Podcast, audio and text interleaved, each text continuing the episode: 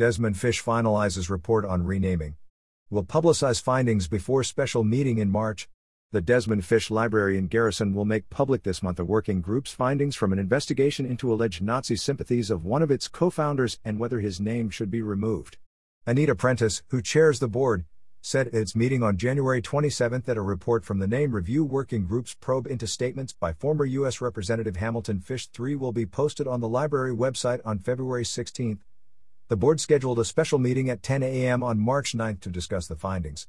The working group began meeting in August in response to a report by Rachel Maddow in her MSNBC podcast Ultra in October 2022 on pro Nazi statements made by Fish and the use of his office's mailing privileges to distribute propaganda for the regime in the 1930s.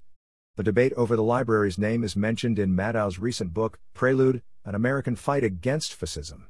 The Desmond Fish Board also approved, at the January meeting, a policy for naming or renaming the library's buildings, collections, and landscape, and procedures for responding to concerns about the people who are honored.